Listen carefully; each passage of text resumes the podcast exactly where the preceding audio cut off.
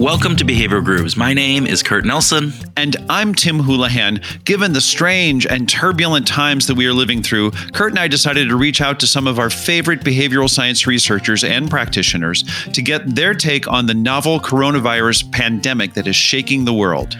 These special edition episodes will explore a variety of different aspects of the crisis and our response to each of those aspects through a behavioral lens. We know that you may feel overwhelmed by the crisis already. It seems every news story, every social media thread, every phone conversation that we have is focused on some aspect of the pandemic right now.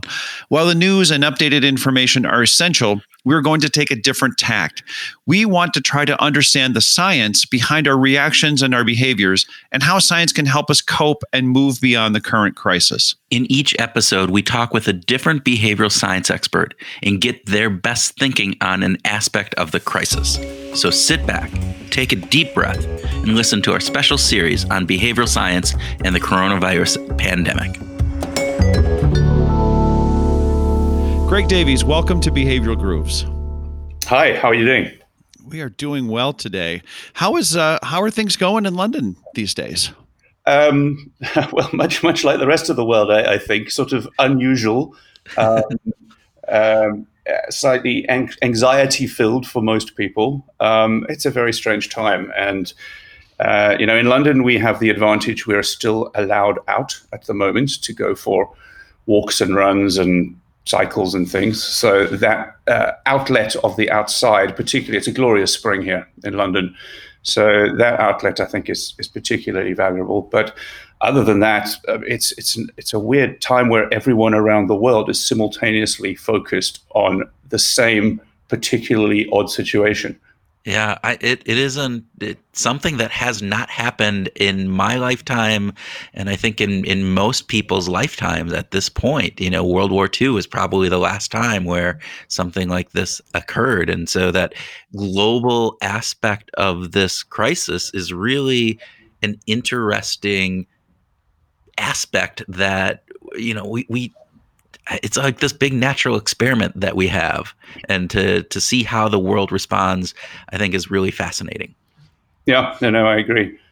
So so let's start a little bit by if you could tell our listeners a little bit about what it's like to be the head of behavioral science at oxford risk.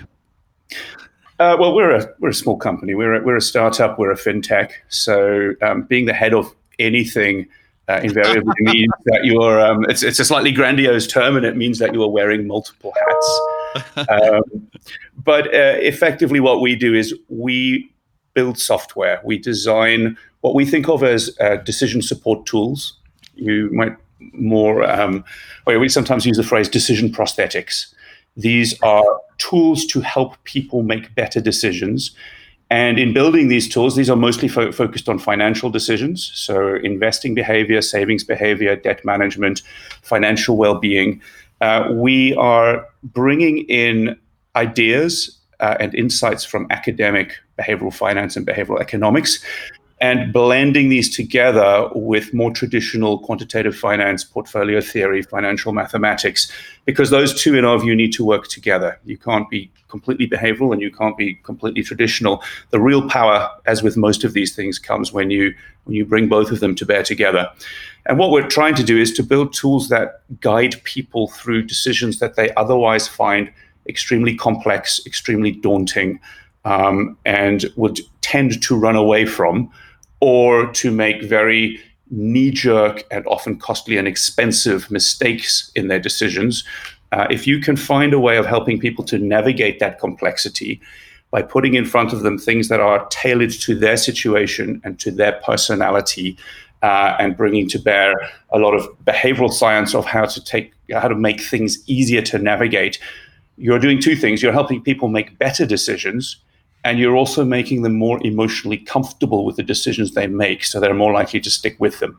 So it sounds to that degree that that combination of bringing behavioral science along with all the other factors coming into play can really help people in in these in times of stress and and various other pieces of that. Thinking about today thinking about the COVID 19 crisis that we are in, what are you seeing uh, people doing, and, and what are some aspects that you think people are are not doing well in this time? Uh, what can you say about that? Well, the problem with any such time is that uh, I think people's emotional time horizon shortens. Mm. And there is always in financial deci- decision making a, a tension between the time horizon that it would be appropriate for me to view my life through, which is typically fairly long term. I need to be thinking a long term ahead. I need to be saving. I need to be investing. And my emotional time horizon, which is just always much shorter. And in times of stress, that just gets shorter and shorter. People start to focus on today. Um, you know, the tyranny of the present, all the time discounting stuff just becomes accentuated. So people tend to focus on shorter and shorter time slices. And they also get bogged down in details. They focus more and more on, on details rather than looking at the big picture. And this leads to us um, making poorer decisions. Because if the decisions that are actually going to be good for me are require me to take a, a big picture, a long term perspective. And if all the information I'm looking at is taking a detailed short term perspective, I've driven a wedge through my emotional response to the situation and my objective, uh, what you might think, deliberative response to the situation. And so the, the information that we look at, the way people approach decisions in these times, means there's just going to be a bigger gap than usual between the comfortable decision and the right decision. And as humans, we always deviate to the comfortable decision. how do we marry those two? You know, how do you, how do you try to bring those two together then? The concept that, that we use often is um, there's this tension between the emotionally comfortable thing to do and the, and the financially right thing to do, right? And traditional finance theory uh, very often says, well, ignore your emotions, ignore your personality. That's just irrational. That's stupid. Turn it off. and you tell people what the right thing to do is. And invariably, the right thing to do is extremely emotionally uncomfortable in times of stress. And then you watch people fail expensively. Um, the the other sort of side of it is we go, well, I, my job is just to make you comfortable. So I'm, I'm gonna I'm gonna take a, a behavioral approach and I'm going to make you comfortable with your decisions. What we really face here is a trade-off. In the in the middle, there's a question of how much emotional discomfort is are you able to bear as a human, and how much are you paying for it? So I'll give you mm-hmm. a quick example. This, you know, markets have, have been up and down, well, mostly down, but you know, they've been, they've been all over the place recently. But you know, we all know this situation that many people sell at the bottom. Why? Because effectively they run out of emotional liquidity. They, they run out of the, you know, life is, is stressed. I don't, if I, if it gets any worse, I'm going to have to sell the house, sell the car, sell the kids, whatever it may be. And I don't know that I'm going to be able to su- survive that. So I sell my portfolio at the bottom of the market. Now, a classical finance take on that is it's irrational, it's stupid. We told you not to do it, don't do it again. A behavioral perspective would say actually, there really is nothing irrational about selling at the bottom because I get something very real and important in return. I get a sense of relief, I get rid of the fear, and I get to move on with my life. So the question is not whether it's rational or irrational. The question is how expensive is it? Mm. As much as selling at the bottom of the market is not irrational, it is phenomenally expensive because I've lost all the way on the way down. I then lock in those losses by selling. And I cannot go from there back to the optimism that's required for buying. I have to first go through despondency, depression, apathy, indifference. Um, I might finally end up back at reluctance if I'm if I'm lucky, and, and that costs a lot of money. So the question for us is is not how do I stop people from from doing things that assuage their need for emotional comfort. They should be doing things that assuage their need for emotional comfort.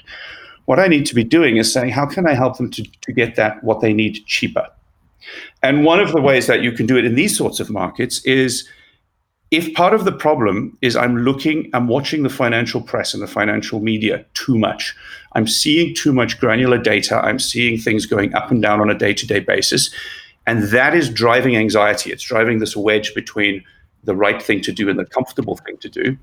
Then I should stop doing that. I should start filtering information. I should start, I should turn off the financial media, turn off the financial press.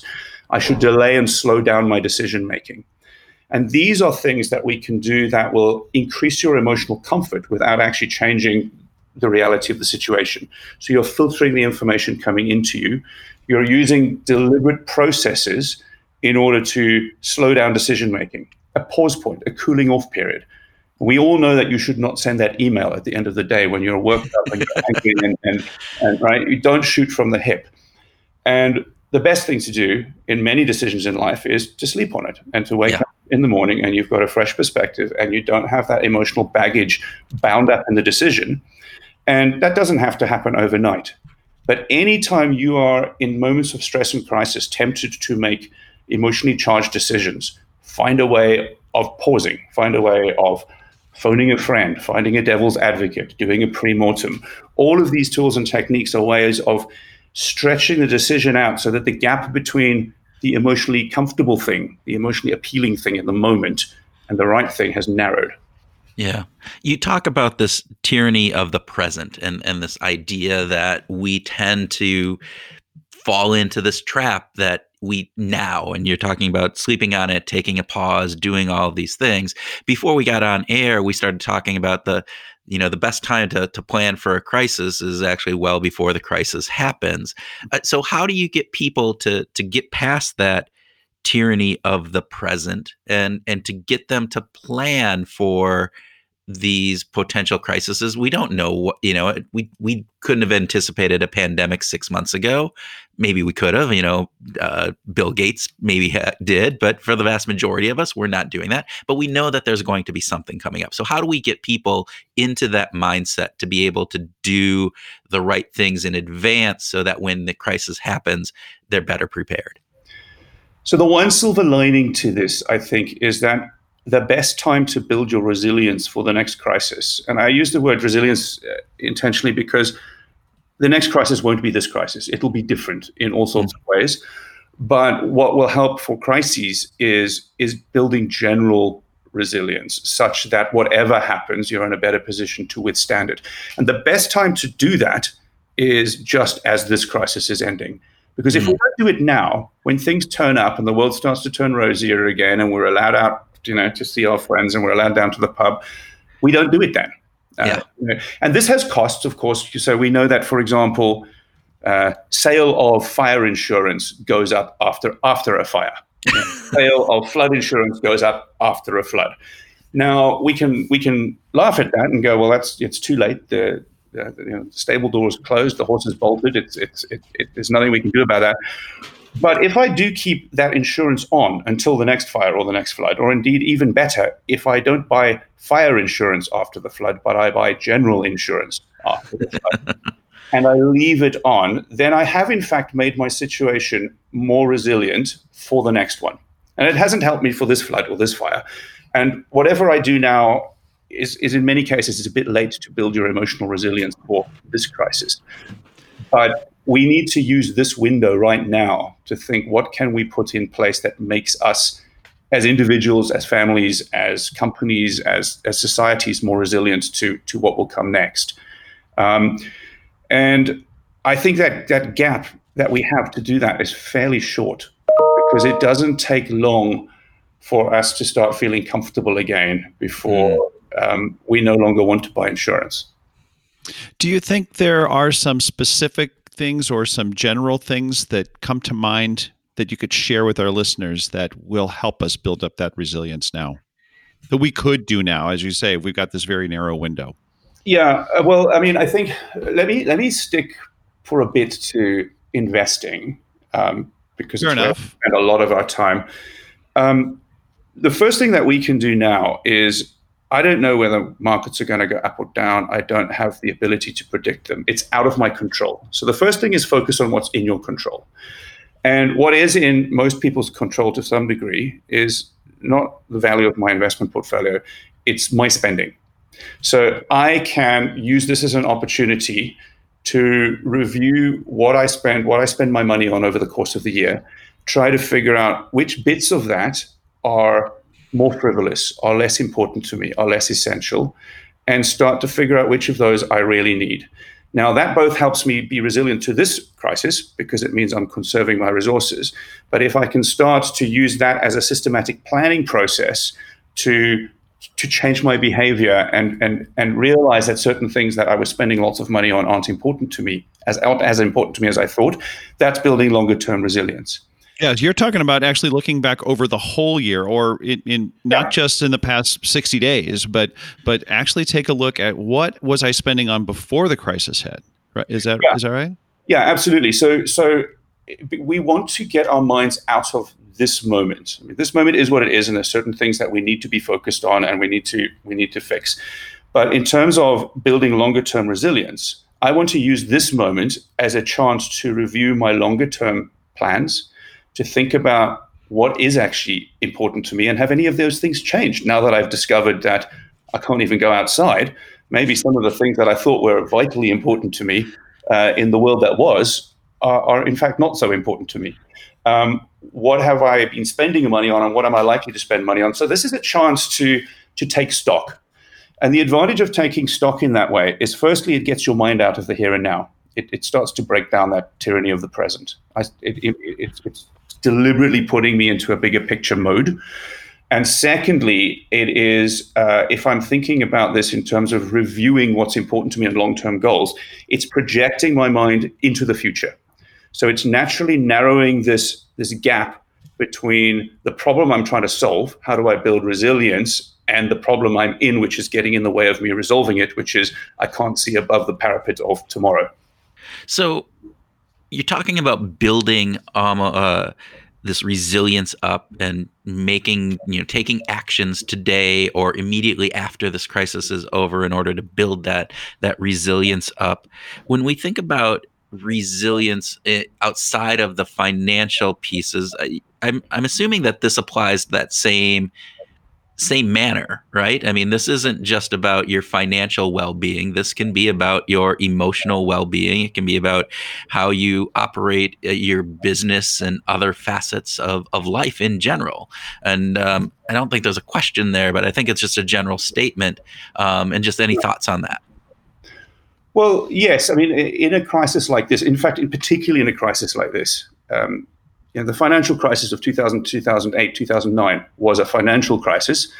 And even there, that had huge knock on effects on many people's emotional health and mental health, etc. because financial stress leads to other forms of stress. And you know, these things bleed out. Now, in this crisis, it's not just a financial crisis. We also have the social stress and the emotional stress and the health stress, etc. Yeah. So even in crises that are not about health, good health is something that makes you resilient. Uh, even in society, in, in, crises that are not about um, about uh, social connection, social connection provides you with resilience. So these are these are things that say, if I want to build resilience, it's not about planning to second guess the universe and go, I'm going to pick the next black swan. Or it's about building very, very general resilience. And I think there's an implication here for businesses and corporates a lot, particularly perhaps in, in financial services, but I don't think exclusively, is there is a little bit of the um, fetishization, if you like, of optimizing. We will optimize this. And we will, as a business, try to make sure that we do the maximum amount of things with the minimum amount of resources. And if anyone's if, if what someone is doing is being duplicated by anyone anywhere else, then we'll stop that from happening and we'll save money by firing one of those people and we will consolidate and we will make our organization as lean as possible, optimizing. Now, the problem with that is any optimization it, uh, automatically, as a side effect, makes you more fragile. Mm. Because at some point, one of those people you've just fired, um, you know, you've got two people who have a, have a redundant position in an organization, and you've gone costed me money. I, what I've done is I've gotten rid of that, and I've made my life more efficient in good times. And then suddenly that person gets ill in a crisis like that. And now I have another problem just with that person's job. I've got a problem because that person's output is an input into all sorts of other things.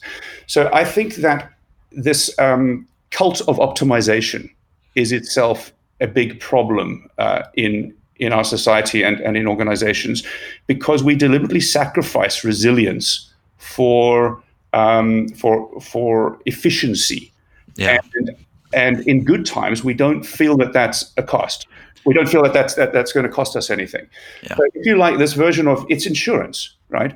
By having more, by having redundancy, deliberate redundancy in my organization, by having deliberate inefficiencies in my organization, is a form of paying insurance against the stuff that I can't see coming around the corner. Yeah. In, in, in, the United States, and I don't have the exact figures of this, I know the the number of hospital beds per capita is is super low compared to the rest of the industrialized world. And part of that is because of exactly the things that you're talking about. That's a for profit model, and they're optimizing, making sure that they have just enough beds to cover what would typically happen. And so, in a crisis situation like this, you are stuck behind this curve of not having enough ventilators and enough beds and enough of the other aspect aspects and and components in order to to get through a crisis like this uh, in in better shape. And and now we're rushing to try to fix that. And to your point those those aspects of inefficiencies sometimes they cost us in good times but you're you're really setting yourself up for for success or, or at least to be able to withstand uh, these these crises and these crises happen. I mean, the the thing is is that we can be Pollyanna about this and go, well, it won't happen. We we just had ten years of of stock increases, you know, that have been the longest run, whatever it has been. But we know at some point that is going to end, and there is going to be something that happens. And uh, I think too often we have it goes back to your time horizon that we talked about, and organizations can get stuck in that time horizon, um, short term, myopic looking as well. Yeah, and in, in, a financial context, you know, the the big free lunch of investing is something that many people see as costly, which is diversification. Uh, why would I why would I put money into stuff that I don't think is the best bet for me to put my money on? Right um, now, right, right now, right now, exactly. Yeah, and you know, diversification is seen as a drag on performance and a drag on cost because I've got these great models that are, you know, hyper optimized to pick the best investments. But they're only picking the best investments under the assumption that the basic parameters of the world and the universe, and the political uh, landscape, remain the same. And the minute that shifts, those are no longer my best optimal investment. therefore, diversification again is a form of insurance that is that builds resilience. And I think we can apply that to ourselves as well. You know, if you are the person who through your life has specialized and become the deep expert in the one thing, and that's all you ever do, there may come a time when nobody wants that thing anymore. and, and, so, diversification, learning multiple skills, um, being deliberately multidisciplinary in your approach, these are the things that make us resilient uh, in, in, in the course of our careers and our lives building general strength and health and emotional well-being is is something that takes work and, and it's costly uh, away from you know other things we might want to focus on just for the, the, the momentary pleasure and joy of it. But these are things that will stand us in good stead at some point well, and isn't there something anthropological about this when it comes to adding value to the tribe, right? We we we want to be able to to be valuable to the tribe so that in tough times the tribe might accept us or take care of us as individuals. And a multi- multidisciplinary approach is actually a good hedge against the tribe taking care of us, um, as opposed to excelling in in just one single area. Yeah, I, I, I agree. Um, of course, as our societies have gotten bigger and you know, there, there's a need for specialization. We can't all be simultaneously a neurosurgeon and a rocket scientist, um, right? So people do have to specialize in in something, and we need those specialists. We need those experts. Well, you can be uh, uh, the head of behavioral science for a behavioral finance firm and be a board chair for Sound and Music, a national charity for for new music. So there is some multidisciplinary aspects to your life. Yeah, well, I mean, I would actually argue that the, the whole thing that got me into behavioral science in the first place was the fact that it wasn't a single science. It was uh, from the outset something that was multidisciplinary, uh, and sometimes that adds confusion, you know, because you've got psychologists dabbling in, in behavioral science, you've got economists who call themselves behavioral economists, which, you know, the, the psychologists then get annoyed by because they say they've rebranded what we were doing anyway. And, um, you know, and there's space for philosophers, there's space for mathematicians, there's space, there's space for everyone in behavioral science, for, for computer scientists, for, for, you know, data, data scientists. And I love that about it because it is it is you have to be somewhat multidisciplinary and somewhat curious in order to bring all these things together in, in one place. Um, the, the music, I have to say, it has been difficult to to synthesize into the J job. So you know, I've I've always been a I've, I've always been a passionate but uh, strictly amateur uh, musician, and I've always been uh, very deeply interested in new music in particular. So the Sound and Music, Sound and Music for for, for, your um, listeners is is the UK's national charity for uh, for new music and for for composition for supporting composers and new audiences and education around creativity and composition through music in schools. So it's something that I've often found myself uh, deeply passionate about, and um, it's been quite the, the day job is sort of useful at a board level, but um, the music hasn't been all that useful in the in the behavioral science bit I think so, Tim may have a, a, point of discussion there. I think he thinks that the music actually does lend itself into just oh, some general general understanding and, and, and various different pieces. At least we've had long conversations about why are we talking music on a behavioral science podcast, but he, he thinks there's some correlations there. So, but I, I mean, just even there, there is one thing that occurs very immediately. So music these days, the the very strict genre genre bands that have existed in the past have broken down mm. considerably. Mm. And I think an awful lot of the most interesting stuff happening in music today are classical musicians who are collaborating with jazz musicians and you know playing with electronics and it's it's the interplay between these things and there again it's it's about resilience and it's about a multidisciplinary approach because if you I mean, if you are the world's best violinist, that'll be great. You will do very well. But what happens if something happens to your fingers and that's all you've ever done, right? So that resilience uh, is, is important. And in something with as, as, as, as strong a tail as music, is it's very difficult to devote your entire life to becoming the world's best violinist. And this mm. that actually you end up only being the world's 143rd best violinist. And yeah, um, yeah, yeah. That it's that's that's a that's a tough play. Yeah. Yeah. well, what about uh, you know, you talk about new music? Can you t- uh, tell our listeners how you define new music? Because I think that uh, that's a, a term that could be easily brushed over and is important in in our discussion. Yeah, and you would be. Um, yeah, well, perhaps you wouldn't be surprised, but the amount of time that we spent discussing that in, in the organization. But we are deliberately um, genre free, as it were. So this could be traditional notated classical music, it could be jazz, it could be free improvisation, it could even be sound art. So visual artists playing with um, things that involve sound in sculptures, etc. So we have a very deliberately broad view of what new music is. Um, but what is at the heart of it m- must be it is it is about the creative process.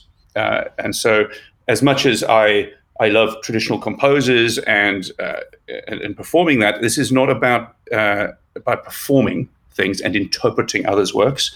It is about the process of creativity and, and generation of, of new things.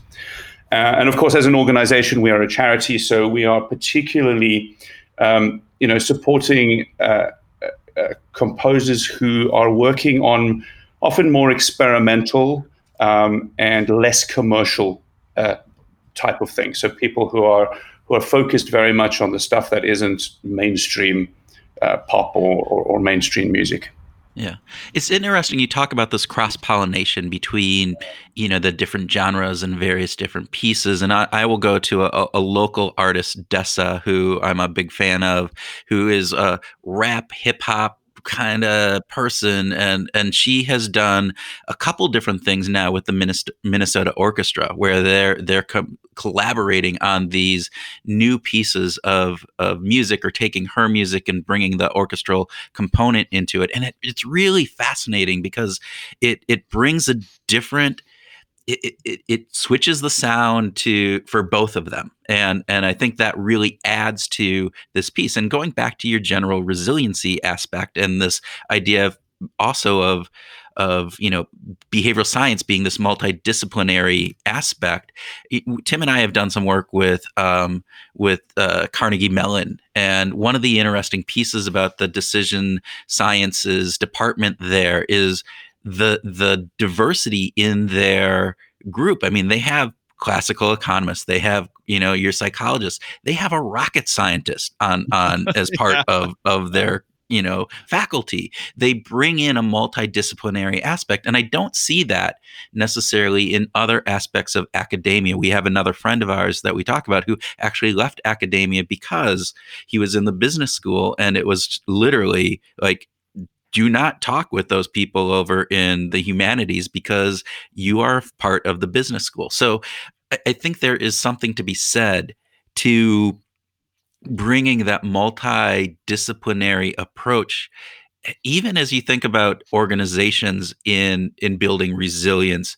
Uh, you know we've talked about this idea you know companies you know focusing on one specific thing but uh, maybe there's an aspect that they need to broaden their horizons as well in thinking about how they they go to market and what they're providing um, and again, I, I, am just pontificating today without asking any damn questions, and I apologize. Well, I, am just going off on a rail. Well, I'll, I'll, I'll, try and I'll try and answer a question you didn't ask, and uh, um, well, what what what what kicked off in my mind uh, at that point is if you are trying to help people to be making more objectively good decisions. And let's park for the, for the moment what we mean by objectively good, because that's a big topic in itself. But mm-hmm. imagine we have a, a, set where we know we know what our objective is, and we know that that's what we want to achieve, and we want the decision to be objectively better in the sense that there is less emotional knee-jerk response in it. I'm, I'm assimilating the information. I'm making a clear-eyed,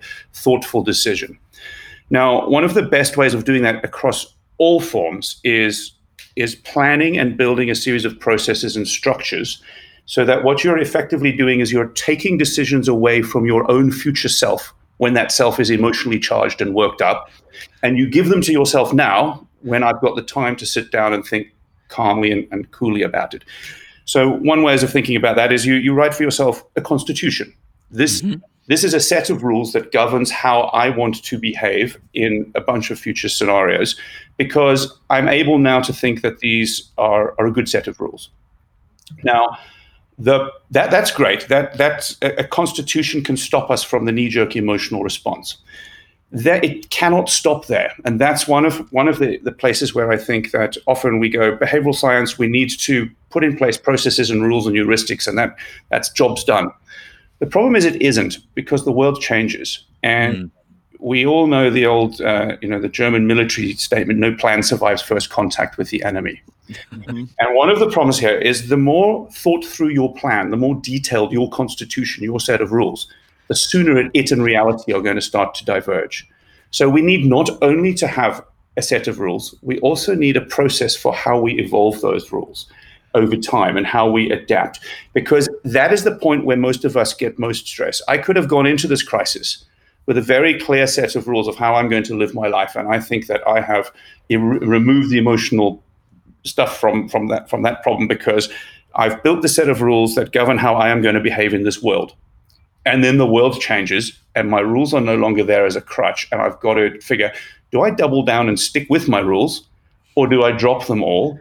And which ones do I drop? So that process of being able to evolve your rules as the world changes, I think is is a difficult one. And we tend to lurch for one side or the other. Either I go, I'm not going to bother to prepare for the future, I'm just going to do what feels emotionally right at the time. Or I'm going to recognize my need to contain my emotional self and I'm going to build for myself this this, this strong set of rules and I'm going to stick to them regardless of, of what. And we see that in corporate strategy a lot. We see, you know, the CEO will go out and they will spend six months or nine months planning, cre- creating this big corporate plan. And a plan is deemed a good plan insofar as it's got more lines on the Excel spreadsheet and more stakeholder checkpoints and more KPIs. It is a great plan because look at the detail in this plan. And the more detailed a plan, the sooner that plan and reality are going to diverge. And that's when people get stressed because all this work and love they've put into their plan. People get emotionally attached to the plan.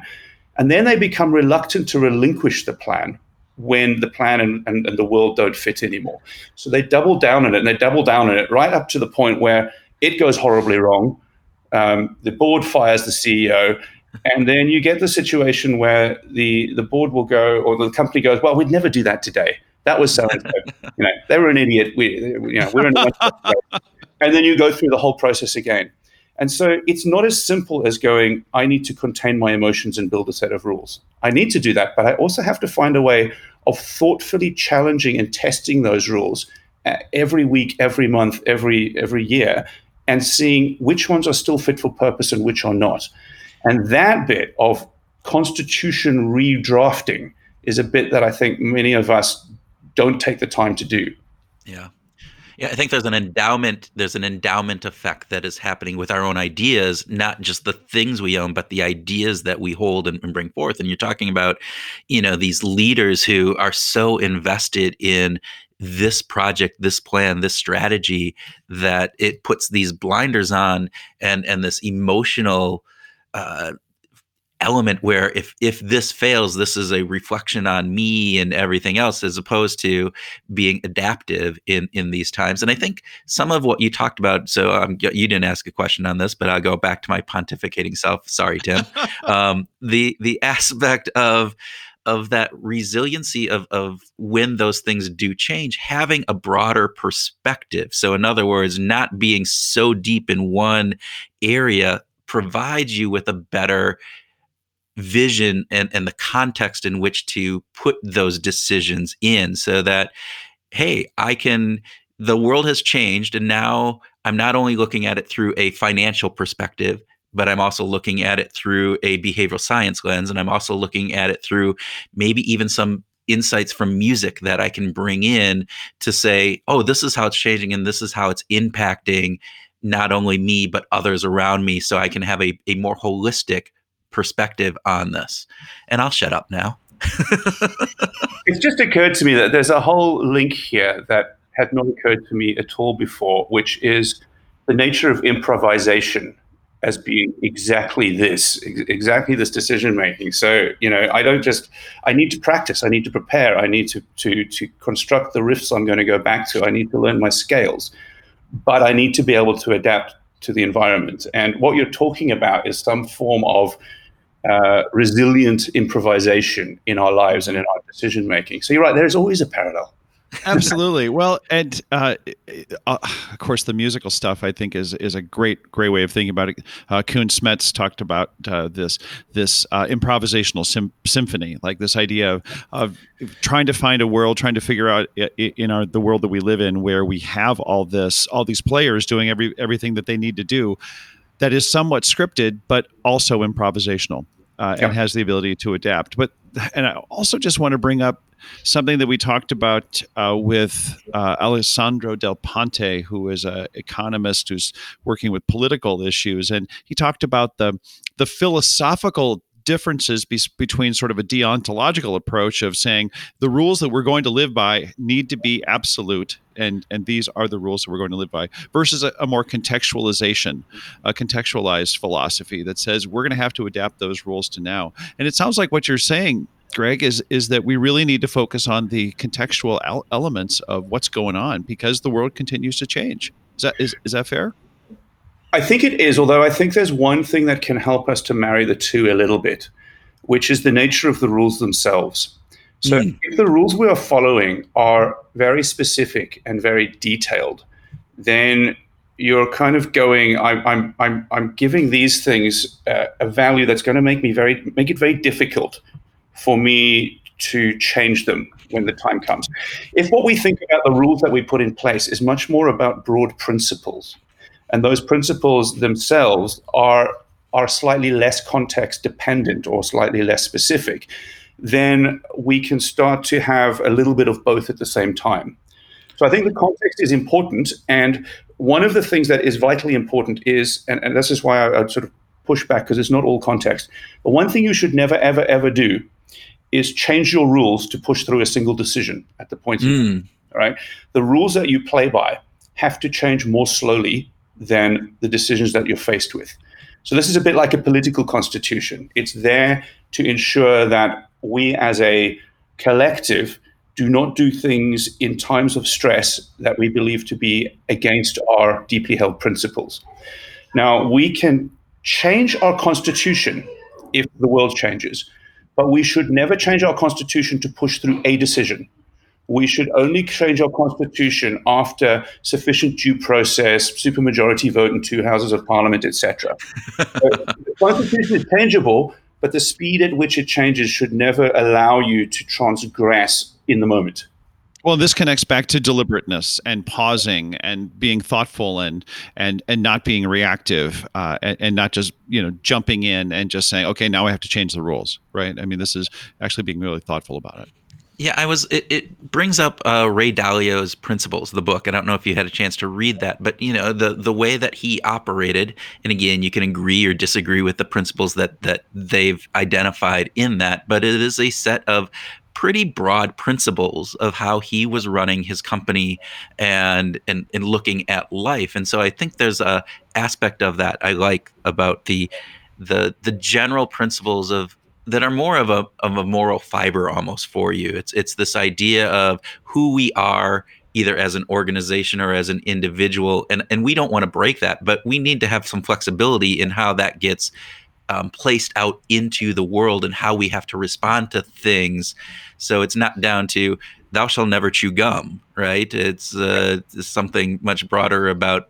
I, I don't know. That was a bad example that I'm now trying to draw a larger parallel to, but you get the you get the drift, right? There is this aspect of things that are general that will build us and hold us true to who we are and what we want to be and, and again going to your time horizon this idea of this long-term piece because if we start making those smaller changes as you said breaking our constitution for a one-time thing then it leads to long-term consequences.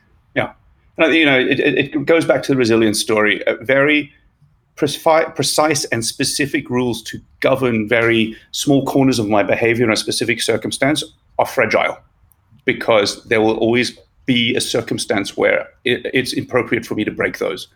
Whereas more broader transferable principles are less fragile they're more resilient and they can they can they can guide me. And those are the ones that should change slowest in your life you know? Yeah. You, you shouldn't be you shouldn't be changing any of them on a whim but those broad principles should be sort of written in stone and um, yeah, you know embalmed in a in something that you have to in order to change it.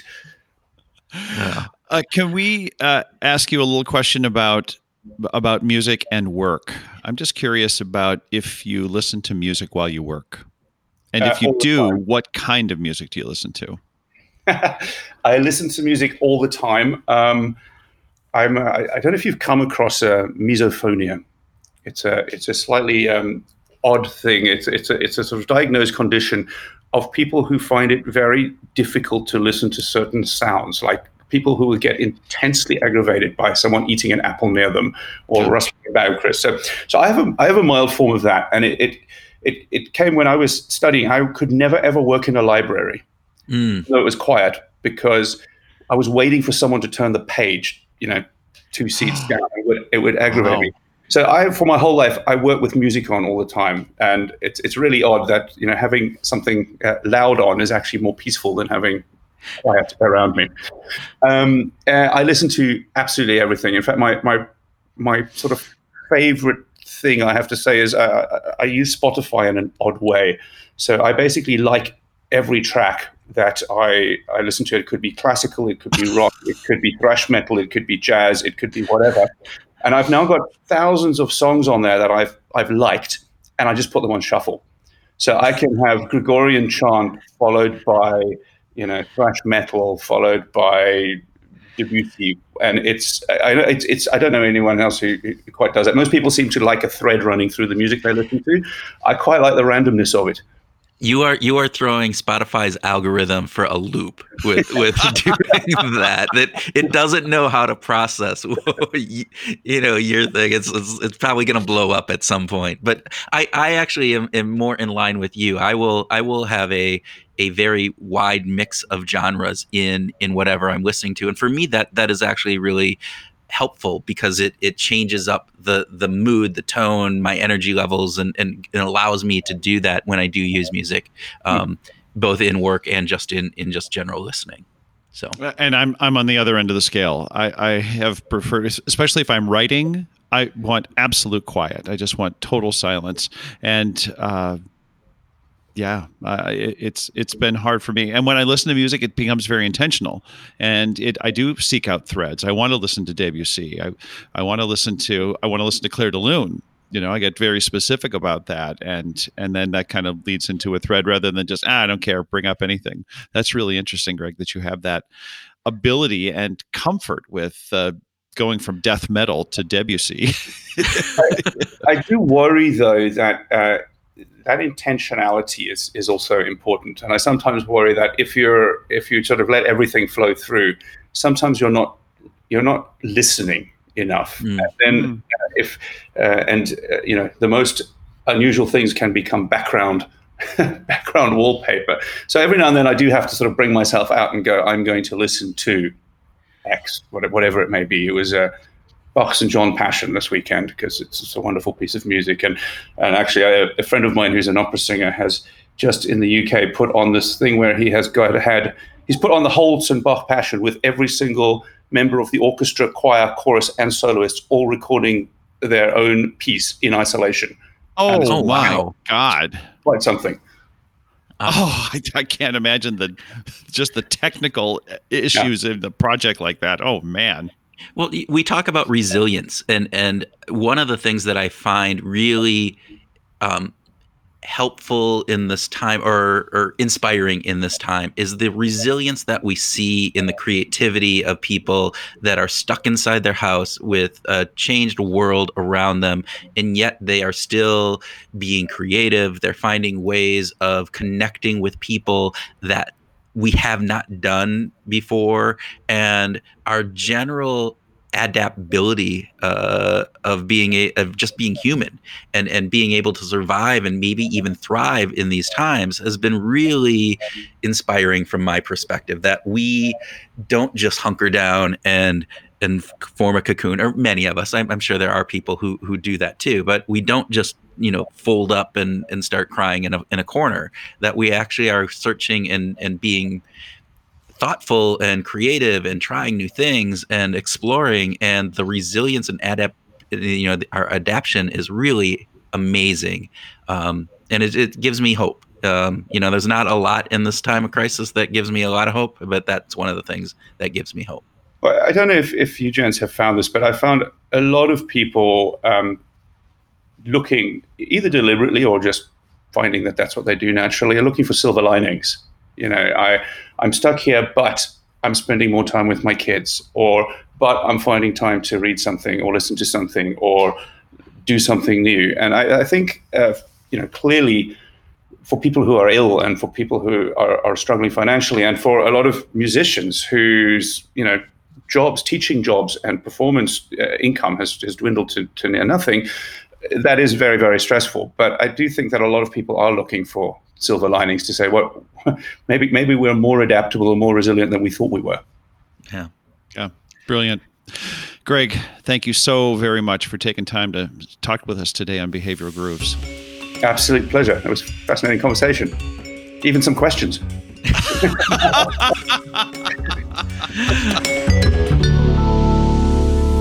Welcome to the special edition grooving session where Tim and I groove on some of the ideas and concepts that were inspired by our conversation with Greg. All right, Tim, what inspired you? Well, first of all, it's always great to talk to somebody who is both so musical and so deep into behavioral science. Uh, that just was really cool.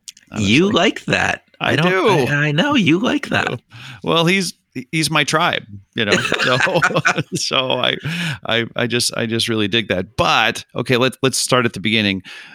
The emotional time horizon shortens under stress, and we need to pause.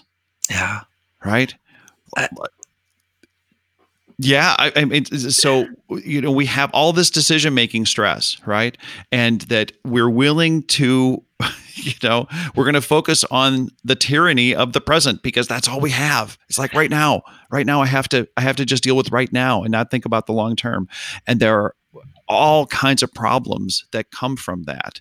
And yeah, and and and we know from neuroscience that when we're under stress or in a fearful situation, our prefrontal cortex thinking gets inhibited. So yes, yes. we tend to rely more on what we've always done in the past or on an emotional gut system one reaction to those types of situations. So it doesn't allow us to actually even think that long term future piece or to put two separate concepts together. Yeah. We tend to focus in on the details. We we don't focus on the broader picture.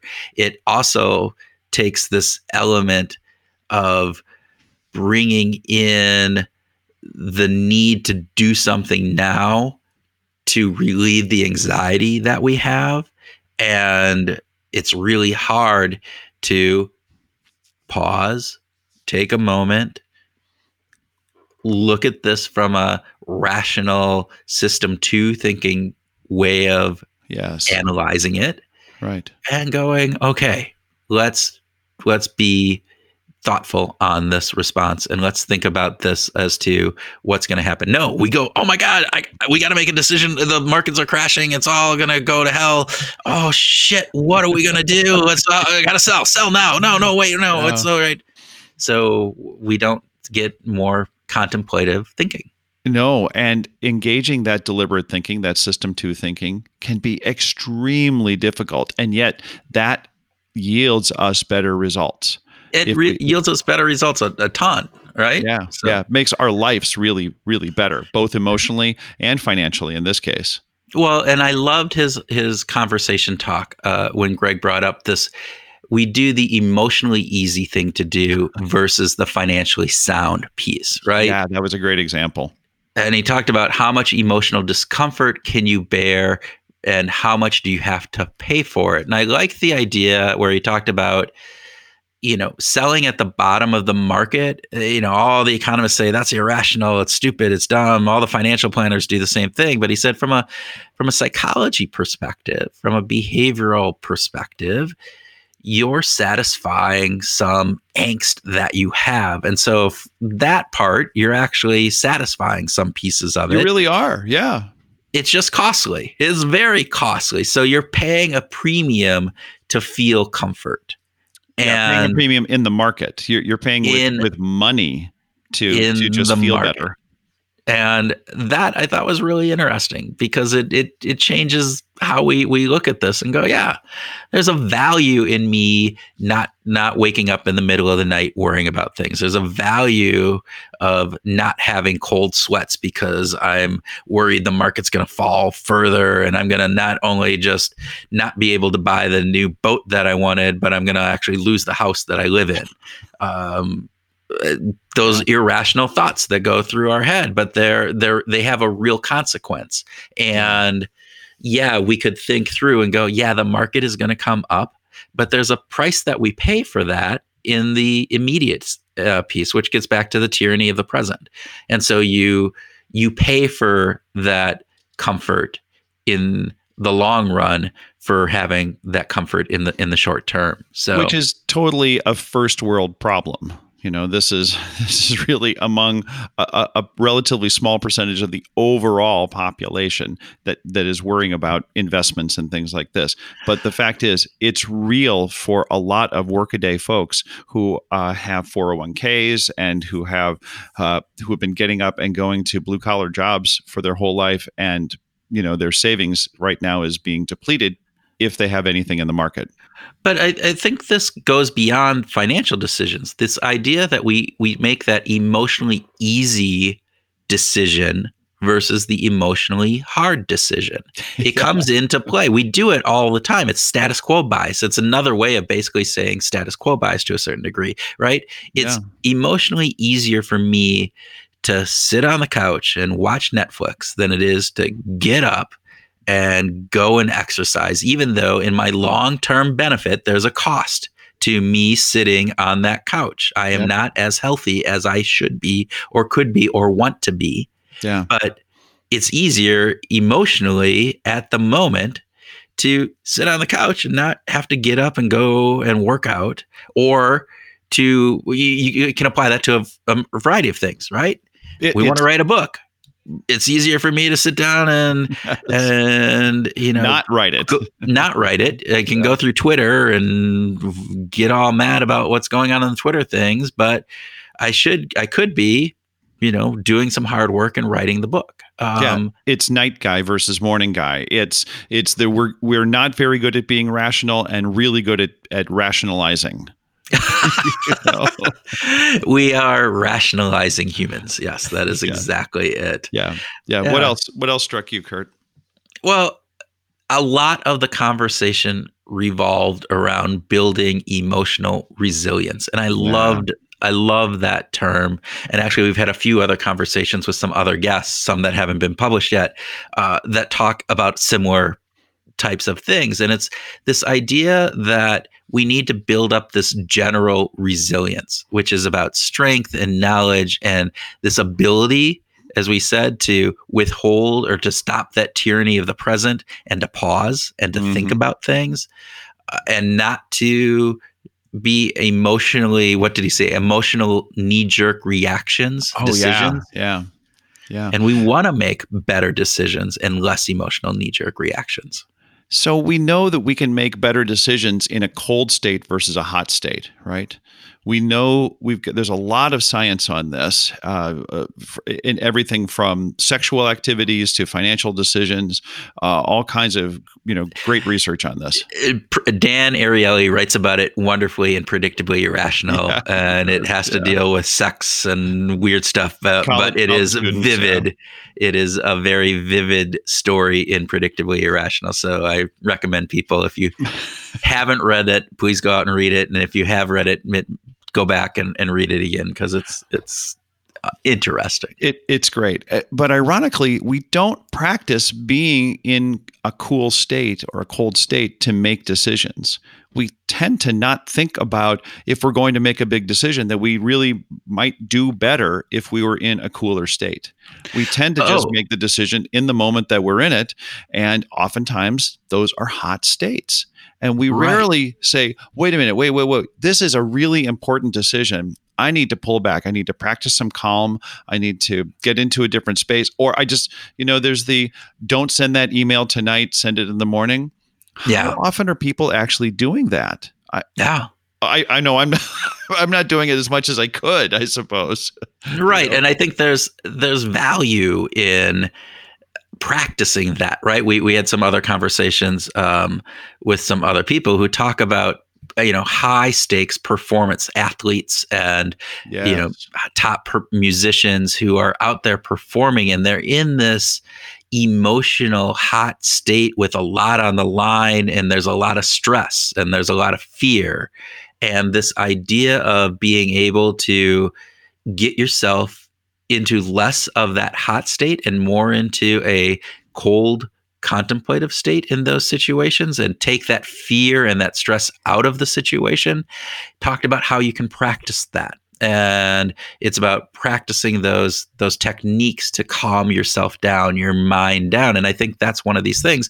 But uh, greg brought in this idea of writing yourself a constitution basically Oh yeah. building in Odysseus contracts, right? These things that limit our options, knowing that we're going to potentially be in a hot state at some point, limiting the options that we then have, or somehow calming us down, slowing us down, getting us back into those cold states um, by allowing that. So your your idea of sending out that email, there are programs that you can do or setting up uh, things in your email outlook that when you hit send it'll actually not send it for a minute or two minutes or different things because you know that immediately after you hit that send button you go oh shit what did i just do but there are there are things that you can go out and, and have it. So you hit the send and then you have that feeling and you go, oh crap, wait, I need to stop that. And you can because the actual email system hasn't sent out that email. It right. waits a minute or two minutes.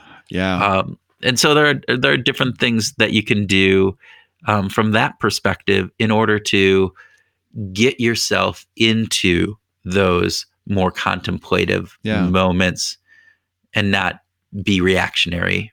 He, he also talked uh, about something that's really important to me when I think about goal setting and having plans. He said, you know, it, it's not so much about having a super detailed plan, but um, it, it, it's about having enough flexibility. And we've talked about this with other guests as well. And it fits really nicely into the work that I've done on uh, researching goals and how we need enough specificity to be able to sort of visualize or or kind of lock into what what that story is uh, and where we want to go but we also need to be gentle with ourselves and be willing to to be flexible with that so, right. Well, you know, if if I want to climb Mount Kilimanjaro, that's great. If that if that's my goal, and I've got a specific time frame and and maybe a whole plan to train toward that. But I also need to be willing to say I might not get there in the time frame. I might have mm. overestimated, uh, you know, how right?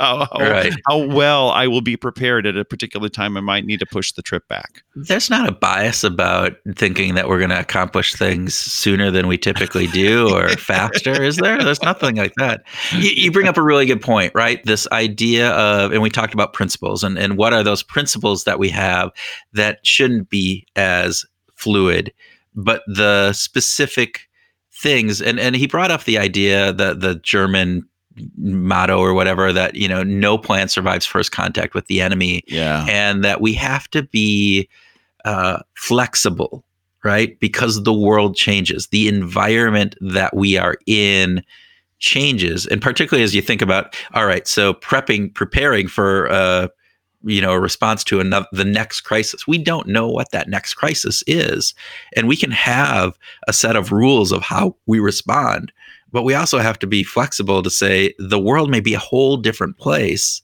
and that crisis is going to be vastly different than whatever crisis potentially could be vastly different than whatever crisis we've ever experienced before. So those rules may not apply. They may actually be counter uh, intuitive, not not counterintuitive. You know, they they may be a negative response as opposed to a positive response. So yeah, yeah. I thought that was really an That's important cool. piece of this. Um, but really making sure. And he talked about improvisa- improvisation. Uh, and I thought that was a way of thinking about this, right? If you're in an improv group, you don't know what's coming next, but you've practiced and you've practiced enough to build up this repertoire of being able to go with the flow, the yes and, and do it fluidly and do it appropriately, uh, but not knowing exactly how you have an overall goal, but you don't know exactly how that goal is going to be achieved which goes back to conversations we had with John Sweeney or Koen Smets. Uh, those those guys, you know, really emphasize the power of improvisation and how life really is about improvisation. We're kind of always making shit up, you know, no, to some degree. Every single moment um, of every single day. At least me, I am. I know. But, but for the most part, it's much easier to make something up if we feel like it's contiguous with the status quo right and just to kind of keep it going with the simplest and easiest way that to to to improv to improvise is just to do what we did before yeah it, we, we fall back to the habits and routines that we do and and uh, the vast majority of our behavior during a day is routines right it, yeah. it's habitual yeah. Yeah. and and the the way that we go through life is to just do what we've always done um, and sometimes when those those heuristics that we have come up to a situation that is new, it's hard for us to break out of that, which again gets into some of the issues we had. And then when you're when you're not familiar with the situation, that's stressful for us. There's a yeah. fear inducing piece because now you're not sure how your behavior is going to what the result of that behavior is going to be right. and it could be negative and we don't like living in that uncertainty of of the potential of having a bad result yep. you know, I always I go back and you know the amount of worry that I have. Like for instance, if if we're doing a project and something is going wrong, or you know some mishap happened, and I have to talk to a client about it, the the worry that I have is ten times more uh, before actually having that conversation than the actual result of actually doing it. It's I'm yeah. worrying about all of the potential things that could go wrong. How is the client going to respond? All of these different factors. And that's a that's a mechanism for us. It's a it's a defense mechanism because now we're running through, we're ruminating how we handle this and and it allows us to practice in our mind the different ways of doing that. That's what worry is causing us to do it's causing us to go through the potential options and potential ramifications of that but it causes us pain and and worry. Once i have that conversation 99.9% of the times right. it's like either it's not a big deal or we go work through whatever it is and now yeah. i can actually start doing stuff and you're you're working on it.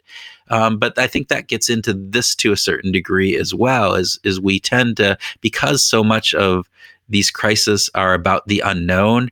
That's the painful part of this. Yeah, and wouldn't it be easier to have the emo- in the short term? Wouldn't we like to have the emotionally satisfying and rewarding experience of not having the conversation? Yeah. Right. But the long term outcome of that is very negative. It's yeah. going to have bad consequences if we don't have that conversation. Yeah. yeah. All right. I, were pretty great. Yeah, I also wanted to talk about this cult of optimization. And we've okay. had other conversations about this in this series, actually, about this. And I think it's a really interesting yeah piece because of the way that our our world works and so that you know this concept that we are so lean so optimized as organizations that are out there trying to get every last penny out of the inputs that we have that when a crisis or a pandemic comes up we don't have those redundancies. We don't have the the wherewithal to have things in storage. We have just in time manufacturing. We our supply chains are so dependent upon every other piece of that supply chain that if there's one hiccup in it uh, you know everything breaks down. In normal times that's perfectly fine because you don't have those hiccups in times like this it's really horrific. Yeah. And how do we overcome that? Yeah, right? I had a I had a, a conversation with an economist yesterday and we were talking about this optimization issue and the lack of redundancy as being problematic. And the economist said, we can't go back because the laws of economics are just what they are. We are going to need, uh, we need to return to higher levels of profitability. And the only way that we can do that is with lower costs because consumers are going to be unwilling to spend more. And, and I understand the argument. I'm certainly familiar with it. And there's a part of me that feels like I don't want to just accept it as is. Yeah. I, I want to, I want to try to think about this from the perspective of could we change the social norms around what is acceptable for profitability and what is acceptable for redundancy within an organization and the way products get created and just in time manufacturing and all these kinds of things that we've we've had these conversations with other guests? And it's we've we've gotten ourselves into a world that is extremely risk intolerant yeah small changes, you know, cause you know the the Dow Jones Industrial to go up or down a thousand points in a, in a day because a little bit of bad news about this, which might not even be real bad news, it might be the possibility of bad news, um, and, and we've got problems uh, that that we're so risk intolerant right now. Yeah, I I, I fear that to your point that once this crisis is done and everybody's talking about some of this aspect and we're going to go back to that normal. But i wonder if if uh, just thought experiment right? You think about hospitals and this for-profit hospitals and how they've optimized the number of icu beds they have because in any normal situation which again happens 99% of the time if not more you don't need those extra beds. But when a situation like this happens, you having those extra beds is really vital. And uh, so, do you prepare for that? Because if you build those extra ICU beds or buy those extra ventilators or have those extra masks on hand, there's a cost to that. And you're being judged in the marketplace by your profitability. And the marketplace, to your point, is going to you know hurt you because you're not as profitable as that hospital just down the road that's not doing that. And even beyond that internally within the hospital people are getting bonused and incented on meeting certain financial numbers. And the more that you can increase that profit the more that you are going to get paid probably and mm-hmm. so you have an incentive you have a, that extrinsic motivation to optimize and to to create the lean and not not have that extra ICU bed right. in place for these moments. And that's a hospital sitting situation. So is there a policy perspective on this that gets into place because we know that hey lives are at risk here and that may be taking place in some of these types of industries that are vital and maybe it doesn't happen in auto manufacturing. Maybe it doesn't happen in computer software. Maybe optimization is good uh, and and takes place in those. But maybe certain industries we don't. Maybe certain industries we we change our, our viewpoint. I don't know. I don't know the answer. I yeah. I'm hopeful again because I think there are some elements that we should have redundancy, that we should maybe build a little bit of slack into our systems, um, both from a manufacturing kind of thing, but also from a productivity. You know, we're trying to eke out every last ounce of productivity from the people. Yeah. And that has a cost to it as well in the long run. That, again, we're paying for through increased anxiety and stress and a variety of other negative psychological factors that maybe we don't have to. That's really well said, Kurt. And it makes me think of in the academic world, universities have endowments and an endowment is is a buffer it's a savings plan basically for the university and in the 70s and 80s it became popular to to try to measure the endowment in terms of how well would it cover you for a year? Do you have enough endowment to cover your operating expenses for one complete school year? Would it be possible to pay uh, uh, the faculty, the staff, uh, run all the administration and uh, the buildings and facilities uh, for a year? And by good fortune, a lot of universities went well beyond that. Mm-hmm. You know, uh, you know I, have heard you know Harvard could could go for something like twenty years without having to charge tuition because their endowment is so large. But I wonder why we haven't uh, been willing to adopt that in the corporate world to say, what would it be like if we had this huge downturn and we couldn't pay our salaries at the normal rate for a month or two months? we talked with Barry Ritholtz about it, and he, he talked about the tweet that he did that you know everybody talks about. Wow, people don't have four hundred dollars in savings to cover you know an expense, and he said, but why don't organizations have four hundred million dollars in savings to run through a downturn like this? And yeah. so yep. banks have to have a you know an aspect of liquidity uh, and and savings that are set aside that they can't loan out, right? And yeah, there's which, there's which elements regulated, yeah. regulated from that perspective.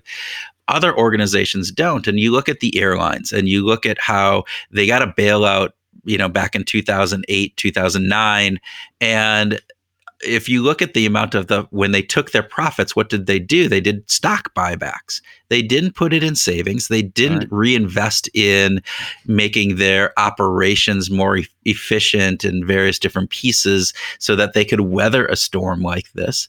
And maybe that needs to happen as well. Yeah. Maybe agreed companies need to think about this. This isn't about necessarily optimization. I guess it is because it's optimization of your of your cash flow and how are you doing it, and optimization of your stock price. Because if you do stock buyback, you get a higher stock price. But in in reality, organizations need to be looking out and saying, "Hey." How how safe am I? What is my insurance policy for when these crises happen? How can I hedge Mm-hmm. And what is it that I need to do in order to do that? And that might cost me a little bit up front, like an insurance policy does.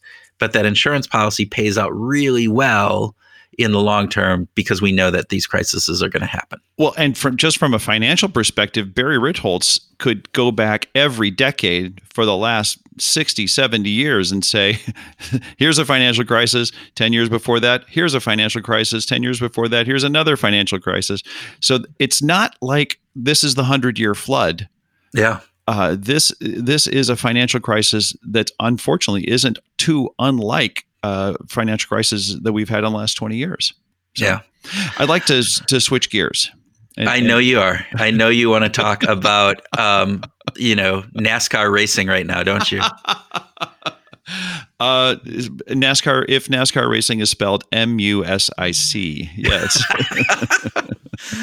oh, music. I wanted to start with I'm so impressed that you came up with Dessa so quickly in talking about the way music and musicians that blend different genres really have a make a powerful statement. Way to go, man. Well, Dessa is one of my favorites. So I know. I'm going to go with her. You know? know, and she does. She brings in, you know, she started hip hop. She was a rapper, and then she's expanded that into more of a, uh, you know, hip, not hip hop, but um, pop music um, yeah, yeah. And now she's mixing it with the orchestra. And so there's this wonderful collaboration and mix of bringing all of these disparate genres together. Mm-hmm. And it creates a really interesting sound that I love. Yeah. I think it's pretty terrific that they're not the first to do this right that we have that is just considered innovative in in the in our musical world. And i go back to and it probably could have happened before chopin. In fact i'm sure it happened before chopin but i think chopin was really great at bringing uh, his polish heritage of the mazurkas and the the the sort of the folk dances into the melodies that he wrote in classical music and mm-hmm. so he was integrating these folk melodies uh, into into very serious music. And then, of course, we have this big uh, folk rock thing that happened in the late '60s that people like James Taylor and uh, Stephen Stills and and Roger McGuinn and and Paul Simon were folk musicians. And then they and Bob Dylan, and then they put an electric guitar on it, and all of a sudden now we've got folk rock music. And well, and, so and, but, and, and think about how much crap that Dylan caught for that right? Oh, I mean, there was a huge where he brought the electric guitar out at whatever festival that was. At the Newport Folk Festival, right? Yeah, he was booed right off the stage. Absolutely. I mean, you you have to wonder again, going back to status quo, that taking that leap to to blend and to bring and mix and be creative can be scary, and right. people aren't always going to accept it, and that's a piece yeah. of creativity where you have to have a little bit of resilience coming back to resilience and, and know that you know not this isn't going to be universally loved Taylor Swift took a lot of grief in recent years to move to try to move from country to pop, and of course yeah. she, she, did it fantastically well. But and is a brilliant songwriter and performer, uh, and yet she did she took a lot of status quo bias grief for it. Yeah music and and behavioral science. Who would have ever thunk that you could combine the two?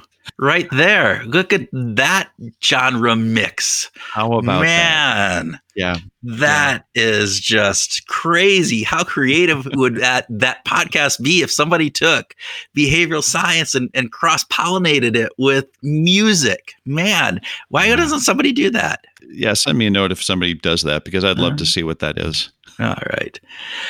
Yeah, well, we have gone on long enough uh, with us just talking, but hopefully, people, you found this interesting. Uh, if you did, please let us know. If if we talked too much and went on too long, let us know about that too. We love hearing from you. Reach out to Tim uh, or myself on Twitter or LinkedIn, or go out to Behavior Groove's website. Uh, behaviorgrooves.com and leave us a note there. If you did enjoy this, please share it with a friend. Um, we would greatly appreciate that. And again, thank you for listening. Thank you for listening to the special episode of Behavior Grooves. We hope that you found it interesting and insightful. If you liked it, please let others know. We think that the topic is important, and maybe we can help in educating people about how behavioral science can help us all out in this current craziness that we are going through. Also, please let us know if you have any thoughts or ideas that would be helpful or that we could share. You can reach us through the Connect tab on the Behavioral Grooves website at www.behavioralgrooves.com or through Twitter. I'm at T Houlihan and Kurt is at What Motivates. We really do love hearing from you, and this topic is one that spurs lots of emotions and thought. As part of our mission, we want to expand and inform the community of people who think about positively applying behavioral science to life. One way that happens is through leaving reviews. If you think this podcast is beneficial and should grow, we would really appreciate to leave a review on Apple Podcast or whichever podcast server you use. It only takes a few minutes and goes a long way to boost us in the algorithms that are used to generate search results. Also, please check out the show notes. We are linking to a number of resources articles, podcasts, newsletters that we've vetted to bring good facts and ideas around COVID 19 and the coronavirus, its impact, and ways that we can help slow down the spread. There is a lot of information that's being pushed out to everyone each day, and we are weeding through it to find good stuff so that you don't have to. We truly appreciate you listening. Now go out and wash your hands.